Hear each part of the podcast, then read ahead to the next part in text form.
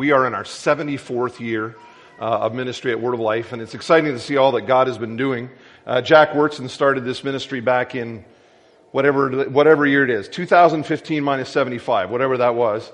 And uh, a ministry now that spans the globe literally uh, in 66 or 67, I'm never sure which one it is, countries around the world, uh, reaching youth with the gospel of Christ, uh, whether it be through camps, whether it be through local church ministries in churches like this one, or whether it be Bible institutes, of which there are 13 of them around the world right now. Uh, and so literally there are, I'm not sure, but somewhere around 2,000 young men and women right now in Bible institutes around the world, whether that's here in the States or in the Philippines or in Hungary or in Germany, uh, or down in Brazil or down in Argentina, uh, or South Korea, and I could go on. Uh, it's just really neat every year to see what God does in the lives of young men and women. So in New York, uh, this year we welcomed uh, 600, I'm sorry, 440 students to our campus. And um, it's a powerful experience uh, to just set aside, you know, all of the kind of regular things of life uh, and come together with other young men and women who love the Lord and just spend a really intensive one year or two uh, studying the scriptures and serving Christ together. And uh, that's what the Bible Institute is all about. It's, it's got strong academics. It's an accredited program. It's even recognized by the Department of Education. So our students that come and do their work with us, all of that credit is eligible to be transferred on to wherever they're going and whatever they plan to go into. Um, it also opens doors for them for scholarships and financial aid, even from the government. And uh, it's amazing how the Lord puts that together for so many every year to take this one year or two and lay a solid, solid foundation in the Word of God before going on to the rest of their college education. And uh, every once in a while, somebody comes up to me and says, You know, is it too late for me? I'm already way beyond that in my life. And I say, There is yet hope. Uh, we have students all the way into their 60s. I think our, our oldest uh, married couple this year are in their mid 60s and are studying with us. Now, they're not living in dorms, mind you, but they are benefiting from the program, and it's just so cool to be teaching in class and to look down, and there they are right there, giving it everything they've got to study the Word of God. So, uh, we uh, want to invite you to um, uh, become more familiar with the ministry of Word of Life. And uh, not only is it a Bible Institute, but up in Schroon Lake, we have a number of different camps that run in the summertime.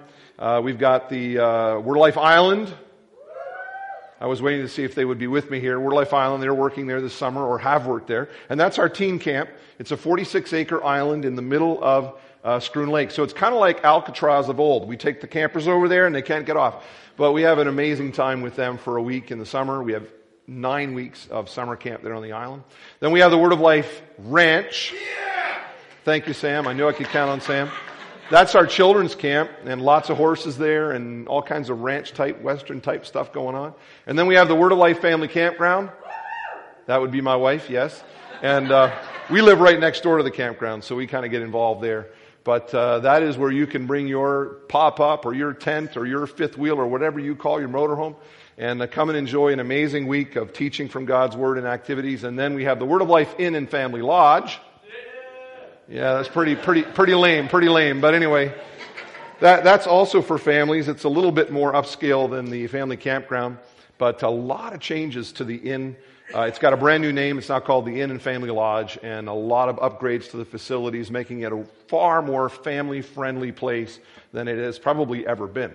So, uh, in any given week in Schroon Lake, New York, uh, Word of Life, it was, wasn't for Word of Life, Schroon Lake might not even exist. I mean, it's the biggest thing going on and uh, two to 3,000 people a week are there in the summertime just benefiting from some of the greatest uh, Bible teachers uh, that, that, that, we can find in America to come and to open the Word of God. So uh, there's a table at the back that you can check out. Uh, we got stuff on the uh, island, we got stuff on the ranch. We have a parent's quick guide that has to do with questions about the Bible Institute as you explore options with your children for college. That answers some great questions. We have this brand new Word of Life Bible Institute view book, which is kind of a visual journey through our campus. We have the Word of Life Bible Institute catalog, which is really all the nitty gritty information. And I'm curious, are there any alumni here? One there. That's the Saved and Sanctified section right there. You're right in the middle of it. Corey's at the back. But uh, the Victory Journal is uh, our publication for alum that comes out uh, uh three or four times a year. And then uh, any of you that are even the least bit interested in just checking out the Bible Institute or the BI as we call it, we want to encourage you to fill out one of these little contact cards and leave it with us. And that will allow our, our admissions counselors to just give you a call and say, hey, here what the, here's what the options are. This is what it would look like if you were to spend your year here. Uh, we're handing out t-shirts to those who will fill those out. Uh, they are gold plated t-shirts, so you will want to get one of those, I'm sure. Um, here's a short video to give you a little bit of the flavor. And uh, it's going to, ooh, that was the voice of God almost right there. Um, it's going to sound, it's going to look a lot like camp, but it really is the Bible Institute in action. And it's entitled, Why Do We Do Snow Camp? And uh, probably our biggest ministry piece of the year. And by the way, there are many ministry pieces of the year. We, we don't allow students to get through the year without serving Jesus Christ because you haven't learned something until you've done it. You haven't learned something until you've done it. So whether it's going down to New York City to do open air evangelism or being out on ministry teams like this or drama or sports, uh, by the way, we have four different sports teams. We do basketball and volleyball and soccer, and we do not play other Christian colleges. We play secular colleges because we want to represent Jesus Christ on the playing field. And it's neat to see every year we see some uh, athletes come to know the Lord through the testimony of our students who God has gifted in sports. So, uh, but snow camp is probably the biggest piece of all because for eight weekends, all of our uh, team, all of our students come together and uh, run uh, the most amazing 44 hour weekend that you could possibly want. And they come from all over uh, the Northeast and the Midwest, and we've had groups as far as Lakeland, Florida come to snow camp. And uh, that, that's almost a sign of the end times right there. That's amazing.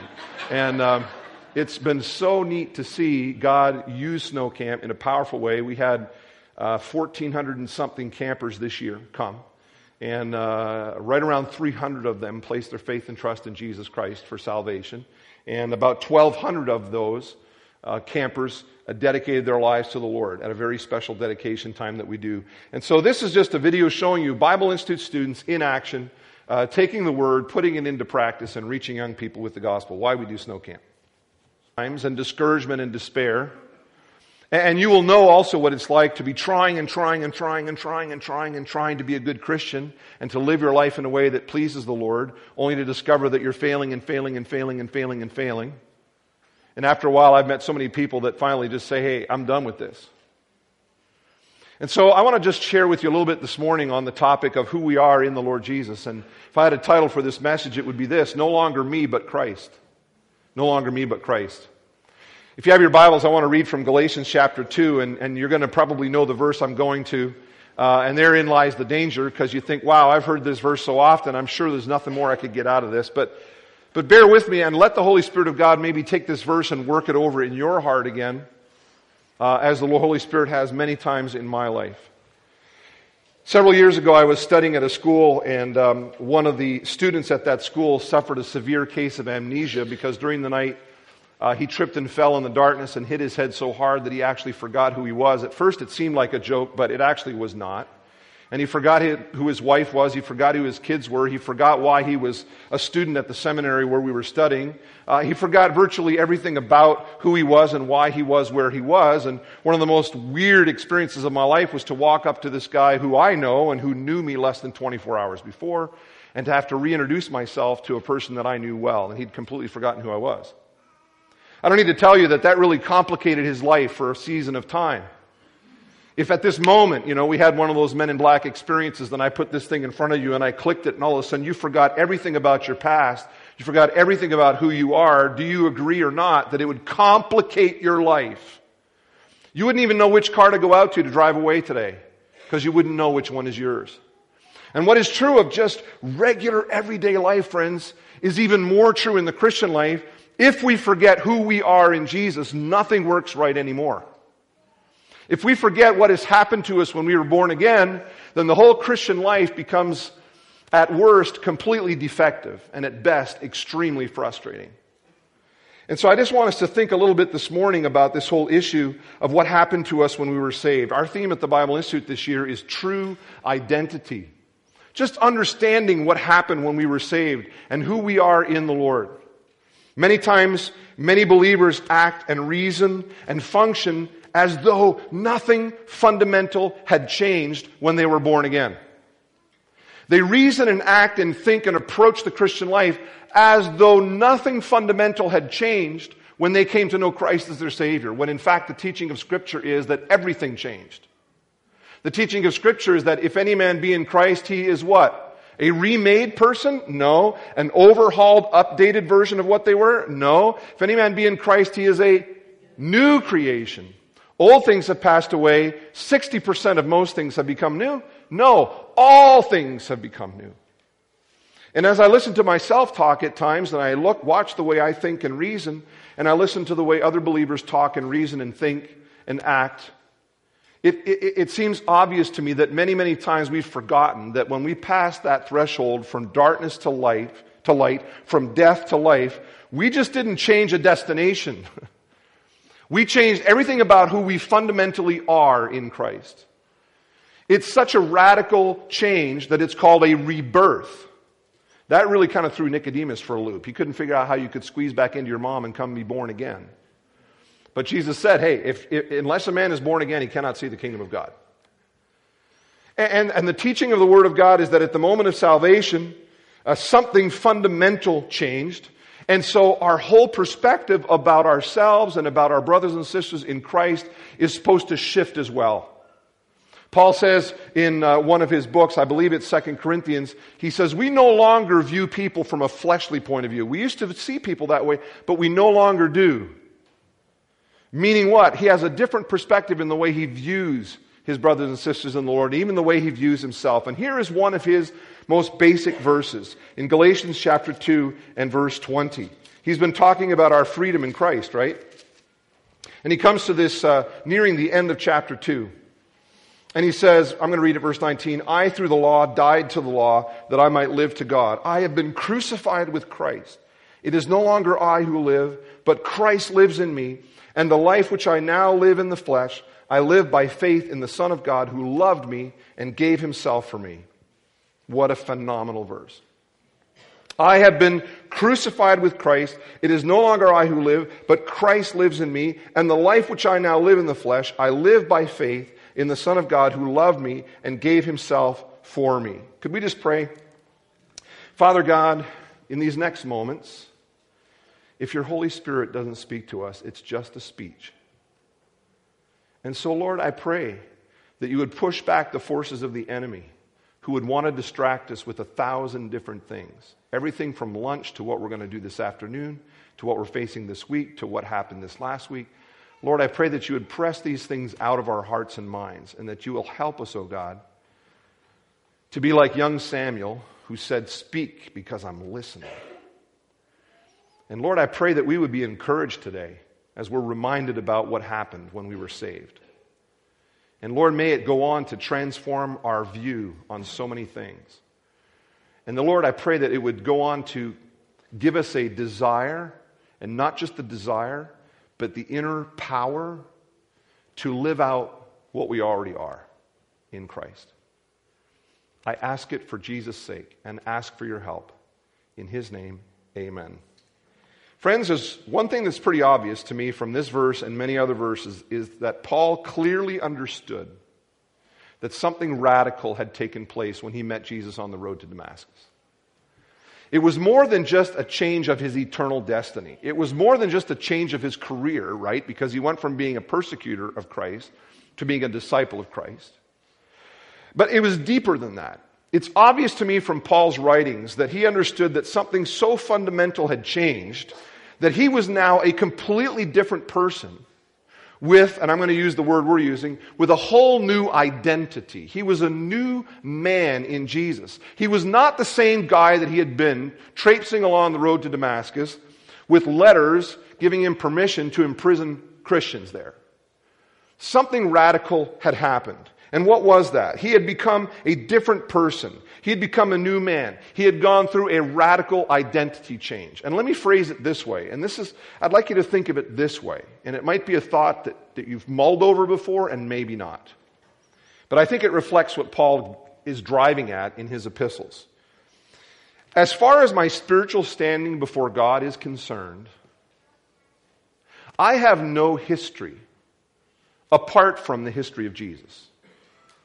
Let me say that again. As far as it relates to my spiritual standing, my spiritual standing before God, I do not have a history. If I am in Christ, if I am born again, if I am in Christ, I do not have a history that is separate from his. What do I mean by that?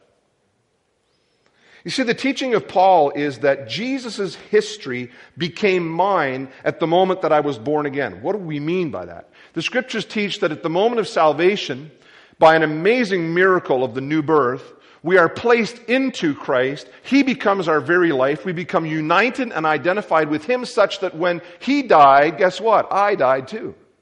When he was buried, guess what? I was buried too. When he rose from the dead, guess what? I rose from the dead. When he ascended and sat in heavenly places, I rose and ascended and sat in heavenly places with Christ. Ephesians chapter 2. As far as my standing before the Father is concerned, I don't have a history that's different from Jesus's. I stand before the Father hidden inside of the Lord Jesus Christ. When the Father looks at me, he can't actually perceive me without seeing Christ. And Paul's going to put it this way I'm no longer living. Christ is now my life. Christ is now my life. Jesus' history became mine at the moment that I was born again. Let's explore that for just, just a minute here today. If I were to ask you, who are you?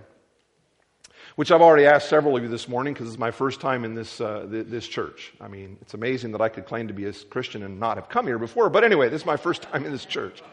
So I've asked a few of you, who are you? First answer is what? Your name. Good answer. If I pressed you further, you might tell me what you do in life.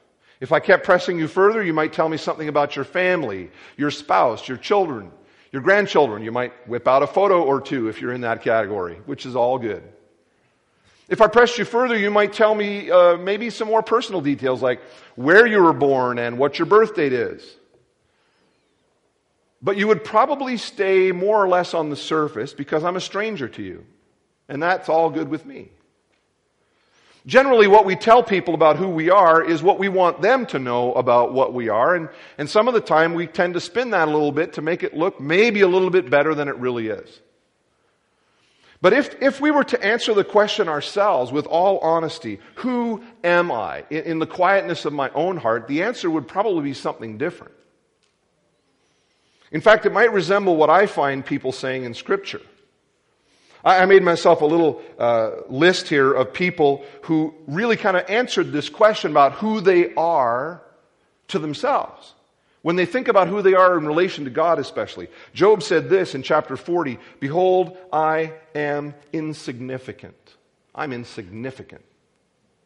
What can I reply to you? I lay my hand on my mouth. That's a, just a nice, polite way of saying I just shut up. The centurion before Jesus said, Lord, I am not worthy for you to come under my roof. You ever felt that way? I am not worthy. Have you ever felt I am not significant? Have you ever felt I am not worthy? I can relate to these words. I think of Simon Peter, who falls down at Jesus' feet saying, Go away from me, Lord, for I am a sinful man. I can relate to that. I'm a sinful man.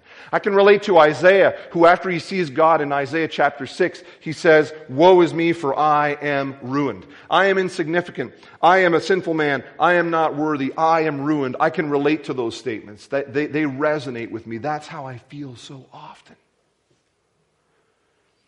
I, I want to do the good that I want to do, I find myself not doing. and the evil that I don't want to do, I find myself doing it. You ever been there and done that? Don't, don't raise your hand. Don't need to. We'd all have to put our hands up. But now let's think of this. If you were to ask God, who is Mark? If you were to ask God, who is, and put your name in there. If you have been born again, if Jesus Christ is your Savior, if you have been regenerated, if you have been made new, if you have been placed in Christ, if Christ is now your life, all of these things would be true if you are in Christ. God's answer would be this Mark is my beloved Son, in whom I am well pleased. You say, wow, that sounds almost blasphemous. you see, the only reason I dare say that is because that is true of Jesus. And Jesus now is my life. And He is my only standing before the Father. I don't dare approach the Father in any sense of my own righteousness because I don't have a single iota. But I stand before the Father in the pristine perfections of the Lord Jesus, who is my life. The implications of that are huge. Who are we in Christ? We are new creations. The old things have passed away, all things have become new. Whether we actually live that identity out or not doesn't change the fact that that is what we are before the Father. Old things have passed away. All things have become new. We are children of God. We are part of His family. We stand in the perfect righteousness of Christ. He is our true identity. He is my only hope of glory, Colossians 1.27. He is my only righteousness before the Father. He is the one alone through whom I can come to the Father, but there's the point. I can come to the Father in Jesus' name and receive a welcome to the throne of grace. Is it possible to amen on that? Is that allowed in this church? I, I, I, don't, you know, many times I forget who I am in the Lord, so I try to come groveling before the presence of the Lord, thinking that somehow it has to be all about me, myself, and I and my credentials. And when I'm basing it off my credentials, I come groveling at best. I come reluctantly at best. But the author of Hebrews says that we ought to approach the throne of grace confidently. Why? Because we have a faithful high priest. And the Lord Jesus is our life, and He is our righteousness, and He is our hope, and He is everything that we are not. We don't have a history apart from Him. 1 Corinthians chapter 1 verses 30 and 34 says this, 30 and 31 says this, by his doing, listen to this, you are in Christ Jesus, who became to us wisdom from God and righteousness and sanctification and redemption, so that just as it is written, let him who boasts boast in the Lord.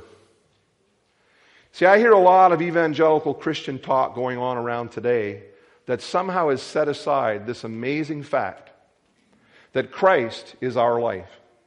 And when you start forgetting that, then you start playing the comparison games with other people. You start relating your level of holy, holy living and righteous living next to other people's probably less holy and less righteous living than yours. We begin to subtly boast in, in, in how well we're doing. We base our confidence on how well we're doing. Well, the Lord probably can use me now because, you know, I haven't missed my quiet time for two weeks, so God must really be able to use me now. God can never do anything with any of us if it just is all based on us. God can never bless us for our sake. He can only ever bless us for Jesus' sake. And A.W. Tozer put it this way, and it's a loose translation, or, or, or a loose quotation, I should say. But he said that if there's any Christian so good that they think that God can do something great with them, they don't understand sin. And if there's a Christian who's been so awful that they think that they're beyond the grace of God, they don't understand God. A lot of truth in that. The scriptures constantly remind us of who we are in the Lord. If you were to ask Paul, Who are you? he would say, I am nothing. Jesus Christ is everything for me. Jesus Christ is my life. He would say, My life is Christ. The scriptures constantly remind us of this, and the scriptures then go on to exhort us to live up to who we are in the Lord. They exhort us to live up to who we are in Christ. We have been declared righteous in the eyes of the Father because Christ is now our life and Christ is now our identity. So we live from that verdict, not towards it. We've been declared righteous. We don't try to live to that to make that be the case. It is the case before the Father. Therefore, we live from that verdict. We live from that reality. We have been made new creations in Christ. I love the story of the prodigal son.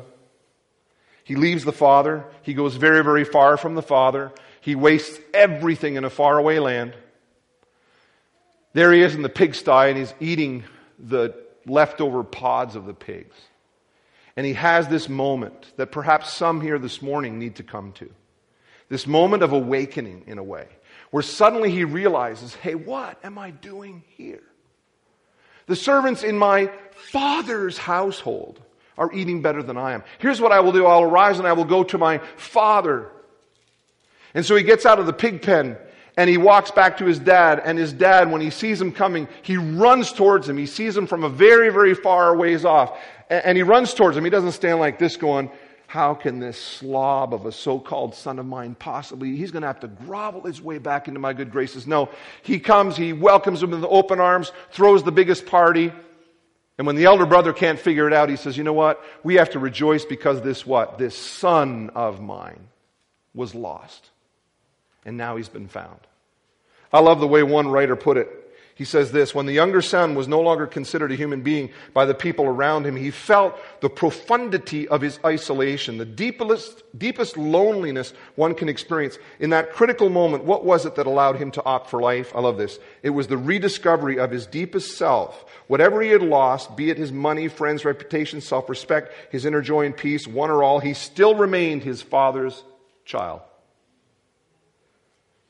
The younger son's return takes place in the very moment that he reclaims his sonship, even though he has lost all the dignity that belongs to it. In fact, it was the loss of everything that brought him to the bottom line of his identity. And here's my favorite sentence He hit the bedrock of his sonship.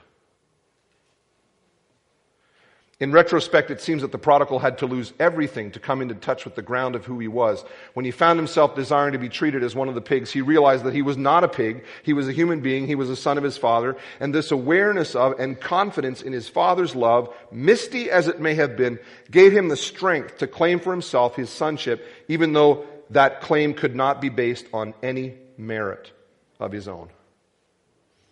And it may be that some here this morning, you have gone through a prodigal experience. Maybe you're kind of still in that. I would love it if the Lord would use some of these thoughts to just knock on your shoulder and to say, whisper in your ear, hey son, hey daughter, what are you doing here?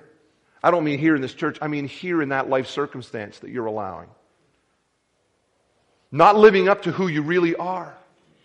And the, enemy is going to whisper in your ear that it's going to be hard to get back into God's good graces. It's going to be hard to come back to the Father because He probably will not have you back after you've blown it. You know, all of your reasoning is based on who you are in your own sense of righteousness and your own goodness, of which you have none, and neither do I. What a fresh breath of fresh air when we realize that doesn't count who we are. What counts who is who Jesus is. And if I've placed my faith and trust in Him, I've been born again and I have a brand new identity. And it isn't the old mark worked over and, and patched up. It's the person of the Lord Jesus Christ in all of His perfections. Thank you. I was going to say, can I get an amen on that? Because that is such an awesome truth. And before I wrap it up, let me just make a little connection here. How did we get this identity? The same way you get any kind of identity by birth. How, how, did you get to be in the family that you're in? Three months before you were born, you were handed a sign up form, right? And you were given some options as to what family you would be born in. You had the option of what your name would be. Uh, you chose your gender. Uh, you chose your citizenship, that it would be born in such and such a place. No, not at all. You received all of those things through no choice of your own. You got them by virtue of your first birth. It just comes with it. Identity comes with birth. And you also got another thing with that identity that's a real problem. And it comes from not your, well, it comes from your parents, and they got it from their parents, and they got it from their parents, and they got it from their parents, all the way back to the Garden of Eden. You got with that package the fact that you were born in sin, and that was your identity. You were a sinner. By the way, when people out in the world sin, don't get upset. They're just doing what comes naturally. You ought to be grieved, not offended. You were by nature children of wrath, says Paul. You were born with that. How did you get to be a sinner? By committing sin? No. By being born a sinner. You sin because you're a sinner. You're not a sinner because you sin. You, you, we were born this way. So, how could there be any hope then of us ever getting to heaven? It would be like, this is my favorite way of saying it, it would be like saying, Is there any hope for my cat that it will ever fly? No, because it wasn't born a bird. There is no hope for that cat to fly. The only way for it to fly would be to get the identity of a cat. How do you get an identity? Well, you got to be born to get one. So you would have to die as a cat. You would have to be reborn as a bird. Nobody's figured out how to make that happen yet.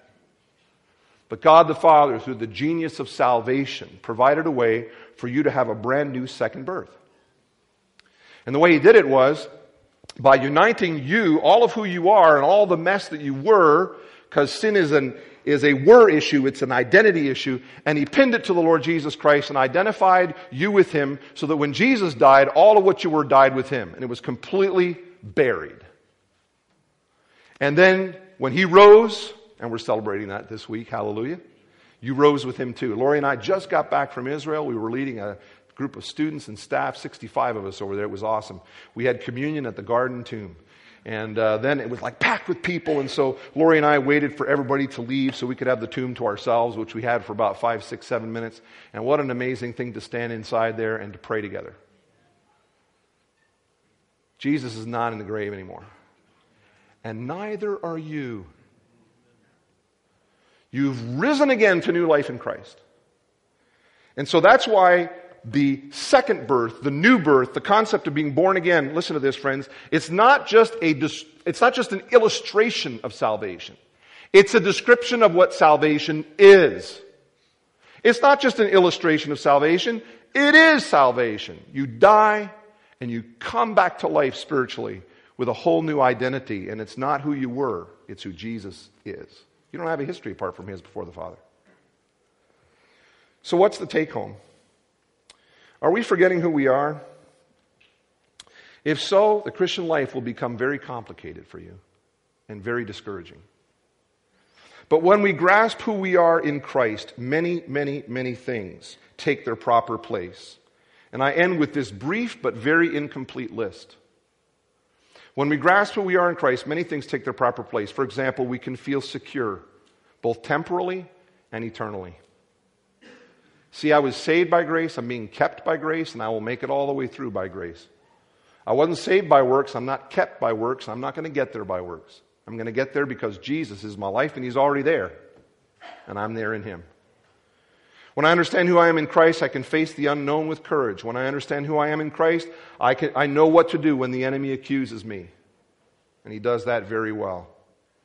I can feel confident to approach the throne of grace to find help in time of need. I'm able to receive the grace of God for myself when I understand who I am in the Lord Jesus. And perhaps some of you are having a hard time letting God be gracious to you. Because you want to be responsible for your own goodness before the Father, and you never can be. But you have a beautiful righteousness in the Lord. Not only can you receive the grace of God for yourself, but you're able to minister the grace of God to others. When you remember who you are in Christ, you can find the strength to face whatever you have to face. In fact, you know where it comes from and you know how to harness it. When you understand and grasp who you are in Christ, you can enjoy your relationship with your Heavenly Father. You can have victory over fear. You can live in soul rest, which is way better than body rest. And finally, when you understand who you are in Christ, there are many, many portions of Scripture like Galatians 2.20 that will take on all brand new meaning to you. Galatians 2:20, Colossians chapter 3, Colossians chapter 1, Colossians chapter 2. Are you figuring out that Colossians might be a good book to read with respect to this? It's an awesome book. I'm going to invite our group to come up right now and get in place because we're going to sing a closing song. But friends, as we've shared a little bit of this today, I just wonder, are there any out there today that are forgetting who they are in the Lord? Maybe it's not a radical thing. Maybe, maybe you're not in, in the pigsty, quote unquote, of the prodigal son situation. But maybe you have really been struggling with certain things because your entire way of reasoning has to do with, with, with you and your goodness or lack thereof, or you and your performance, and you're forgetting that none of that counts before the Father. It is Christ and Christ alone. You live from that verdict out. You live up to who you are. You don't try to create something. You live up to who you are in the Lord. And I just want to encourage you as we sing, as they sing this song, uh, it is going to be about the cross and it is going to be about the resurrection. And as you listen to it, think not only Jesus Christ, think you, raised to new life in Christ. And walk out of here with the confidence that comes with that identity. And if you don't know the Lord as Savior, I invite you today to come to Him, not just to change your destination, but to change who you are.